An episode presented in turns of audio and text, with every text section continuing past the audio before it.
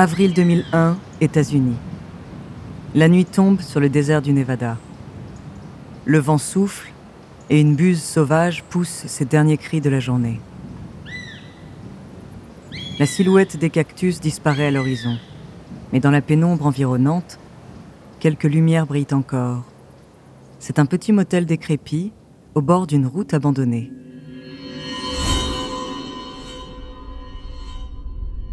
Ce soir-là, l'établissement a été privatisé pour célébrer un mariage. Et au premier étage, une foule d'invités attend avec excitation l'arrivée du couple.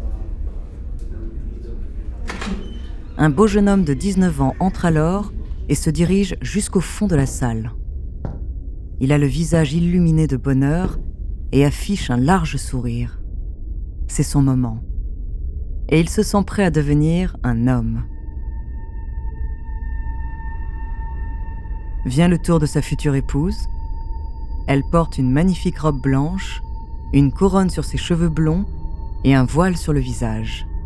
Mais ses jambes flageolent et son pas ressemble à celui d'un pantin. Hésitante, elle finit par rejoindre le jeune homme qui s'empresse de lui donner la main. Elle sent ses doigts vigoureux la tenir fermement. Il est trop tard.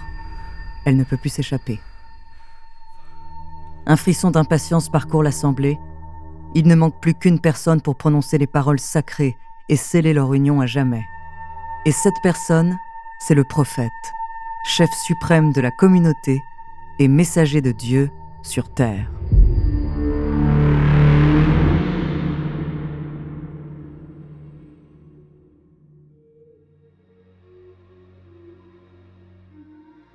Bonjour, ici Andrea, bienvenue dans True Story.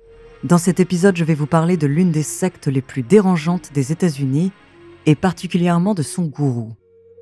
Manipulateur, rigoureux et très intelligent, il a su soumettre plusieurs milliers de personnes et s'imposer comme le prophète de Dieu sur Terre. Son nom, Warren Jeff. De sa montée en puissance à la jeune femme qui a réussi à le faire tomber, découvrez sa true story.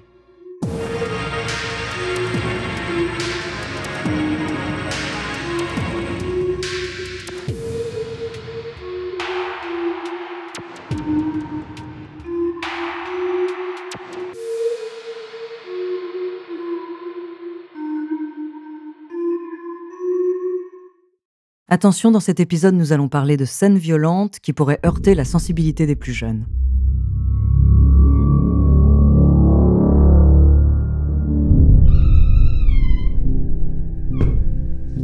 Quand Warren Jeff entre dans la salle du petit motel décrépit, le silence se fait.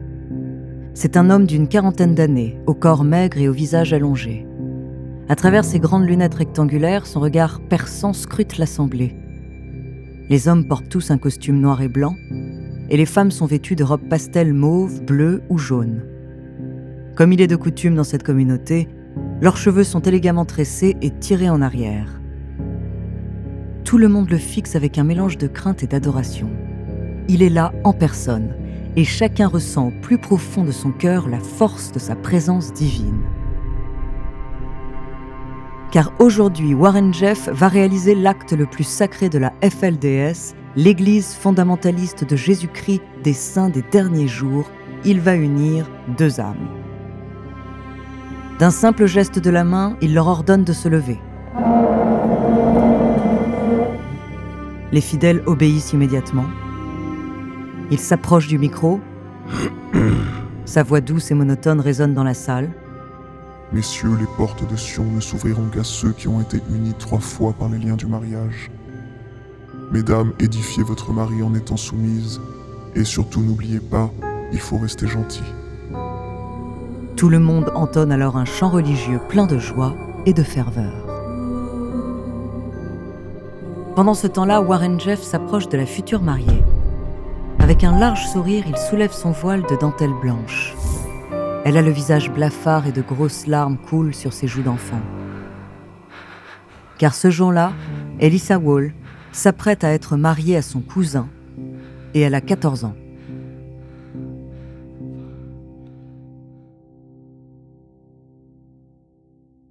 L'Église fondamentaliste de Jésus-Christ des Saints des Derniers Jours, ou le FLDS, est une secte issue du mormonisme. Les origines du mouvement remontent à la fin du 19e siècle et 100 ans plus tard, il compte plusieurs milliers de membres aux États-Unis. Parmi eux, des enseignants, des médecins, des chefs d'entreprise, des politiciens et même des agents de police.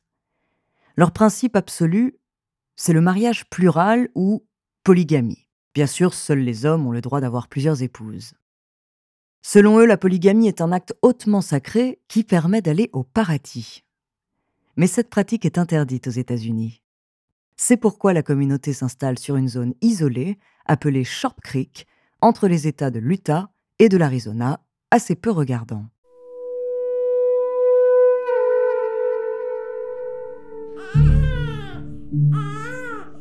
C'est dans cet environnement que naît Warren Jeff en 1955. Car il est l'un des nombreux enfants du gourou de la secte. Et quand son père, Rulon Jeff, meurt, il prend les commandes et devient le nouveau prophète. Warren Jeff est intelligent, il sait que pour contrôler, il faut terrifier. En tant que messager de Dieu, son discours quotidien porte autant sur le paradis que sur l'enfer et la purge abominable qui attend celles et ceux qui désobéissent à ses ordres. Extrêmement strict et rigoureux, il réorganise complètement la communauté à partir du début des années 2000. Plus d'amusement, mais du travail.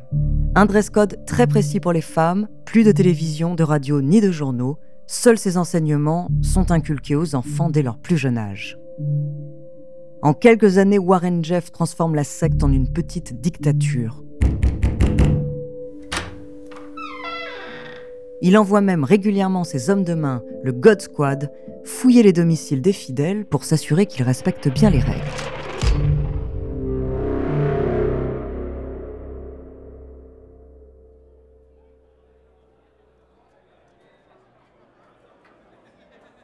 Il faut imaginer une ville de plusieurs milliers d'habitants sous la coupe d'un seul homme au pouvoir absolu.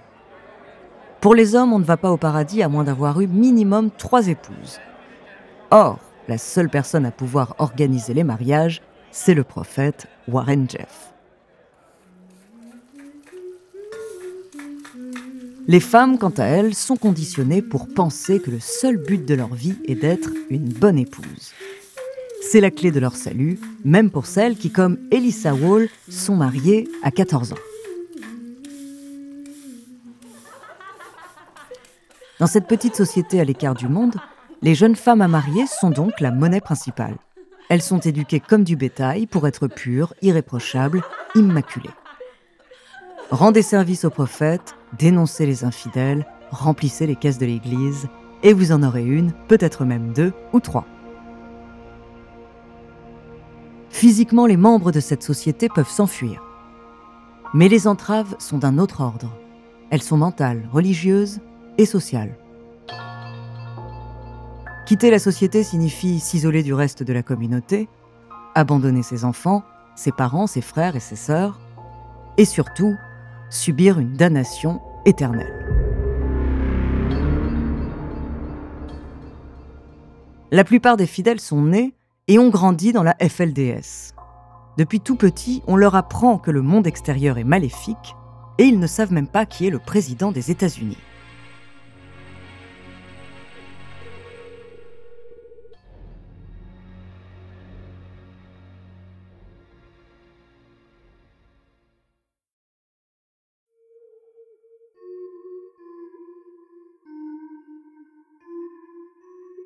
Revenons à la secte. Malgré tout, les fidèles semblent heureux. Le matin, les enfants chantent des chansons joyeuses à la gloire de Dieu et du prophète. Les femmes dansent toute la journée dans des robes colorées. On cultive des légumes et on s'entraide entre familles nombreuses. Même si la secte attire l'attention des médias et des forces de l'ordre, il est très difficile de savoir ce qu'il se passe exactement à l'intérieur.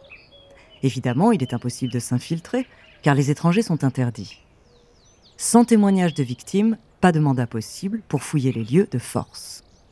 Et sans mandat, Warren Jeff est intouchable.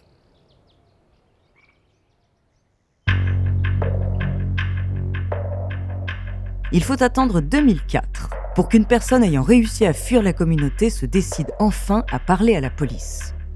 Et cette personne, c'est Elissa Wall, mariée trois ans plus tôt à l'âge de 14 ans et victime de viols répétés par son cousin et époux de 19 ans. Le problème, c'est que Warren Jeff a senti venir le coup, et il est désormais introuvable.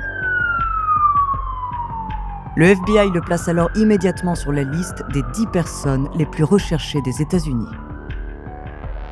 Pendant deux ans, le gourou est en cavale. Mais il bénéficie de l'aide des milliers de fidèles prêts à mourir pour lui et de ressources financières quasi illimitées. Chaque semaine, il reçoit près de 300 000 dollars de cash prélevés comme impôts religieux aux familles de la secte. Aux yeux de tous, Warren Jeff est un martyr en pèlerinage. Mais en réalité, il fait le tour du pays et profite de tous les plaisirs du monde païen qu'il est censé mépriser et condamner. Habillé en civil et accompagné de ses dix femmes préférées, le prophète sacré va à Disneyland, au Mardi Gras de la Nouvelle-Orléans, dans des clubs de striptease ou au stade de football américain. Il finit par être arrêté en 2006, mais faute de preuves tangibles, la sentence n'est pas à la hauteur de ses crimes.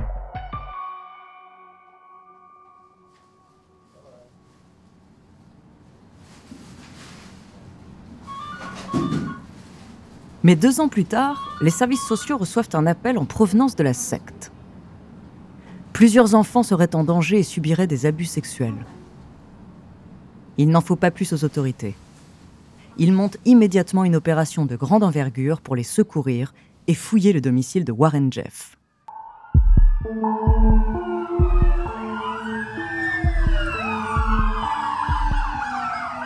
Le 3 avril 2008, plusieurs unités d'intervention débarquent en trompe sur place. Les agents ont des armes automatiques, des tireurs d'élite sont placés tout autour, un hélicoptère survole la zone. Ils reçoivent même le renfort d'un véhicule blindé au cas où l'affrontement tournerait au vinaigre.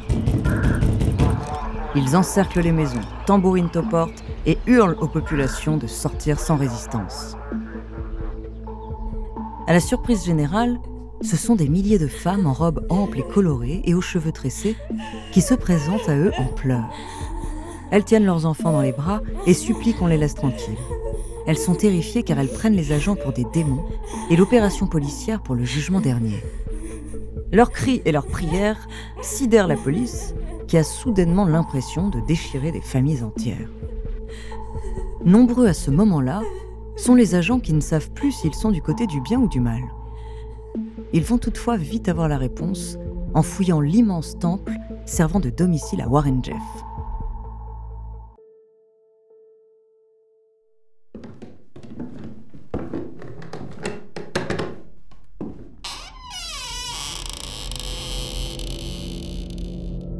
Au quatrième étage, ils y découvrent une chambre blanche aux murs brillants et immaculés. Au centre de la pièce, un lit recouvert d'une bâche de plastique et particulièrement haut, comme un hôtel conçu pour déposer quelque chose ou quelqu'un. Et puis au fond, il y a le coffre-fort. Après plusieurs heures de forage et de coups de marteau, la police finit par réussir à l'ouvrir. Mais ce qu'elle découvre à l'intérieur défie les limites de l'horreur. D'abord, il y a toutes les archives de la secte, des ordinateurs, des disques durs, des photos de jeunes filles mariées et enceintes, des téraoctets d'informations et de preuves. Et puis, il y a les enregistrements audio de Warren Jeff. Au cours de plusieurs dizaines de séances, baptisées les sessions célestes, il se livre à des pratiques religieuses et sexuelles avec des jeunes filles de 12 à 16 ans.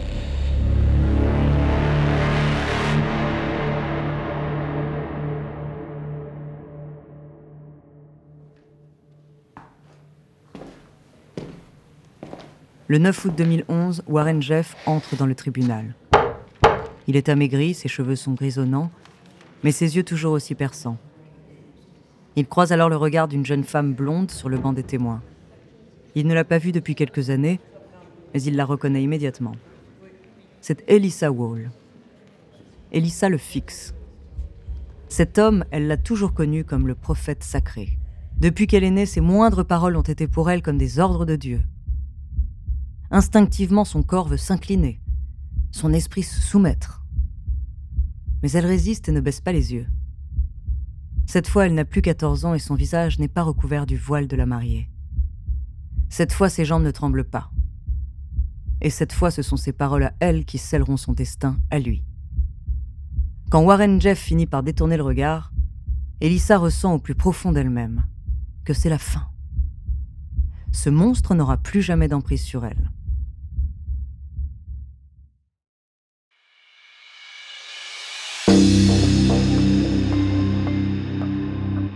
Au terme du procès, Warren Jeff est accusé de viol et complicité de viol, d'avoir organisé le mariage de 67 filles mineures avec des hommes de la secte, d'avoir facilité plus de 500 unions bigames et d'avoir séparé près de 300 familles. Il avait lui-même 78 femmes, dont 24 mineures et plus de 50 enfants. Il écope d'une peine de 120 ans ferme.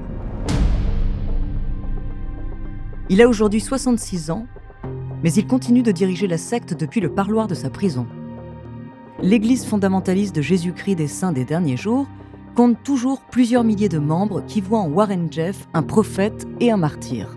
Les enfants qui ont fui la secte ne savent pas ce que sont devenus leurs parents qui y sont restés. Et les parents qui sont sortis ignorent tout de leurs enfants, encore à l'intérieur.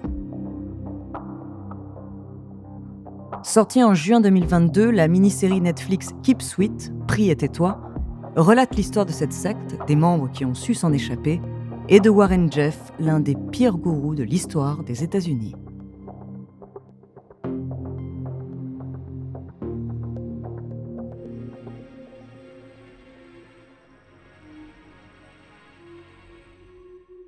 Merci d'avoir écouté cet épisode de True Story.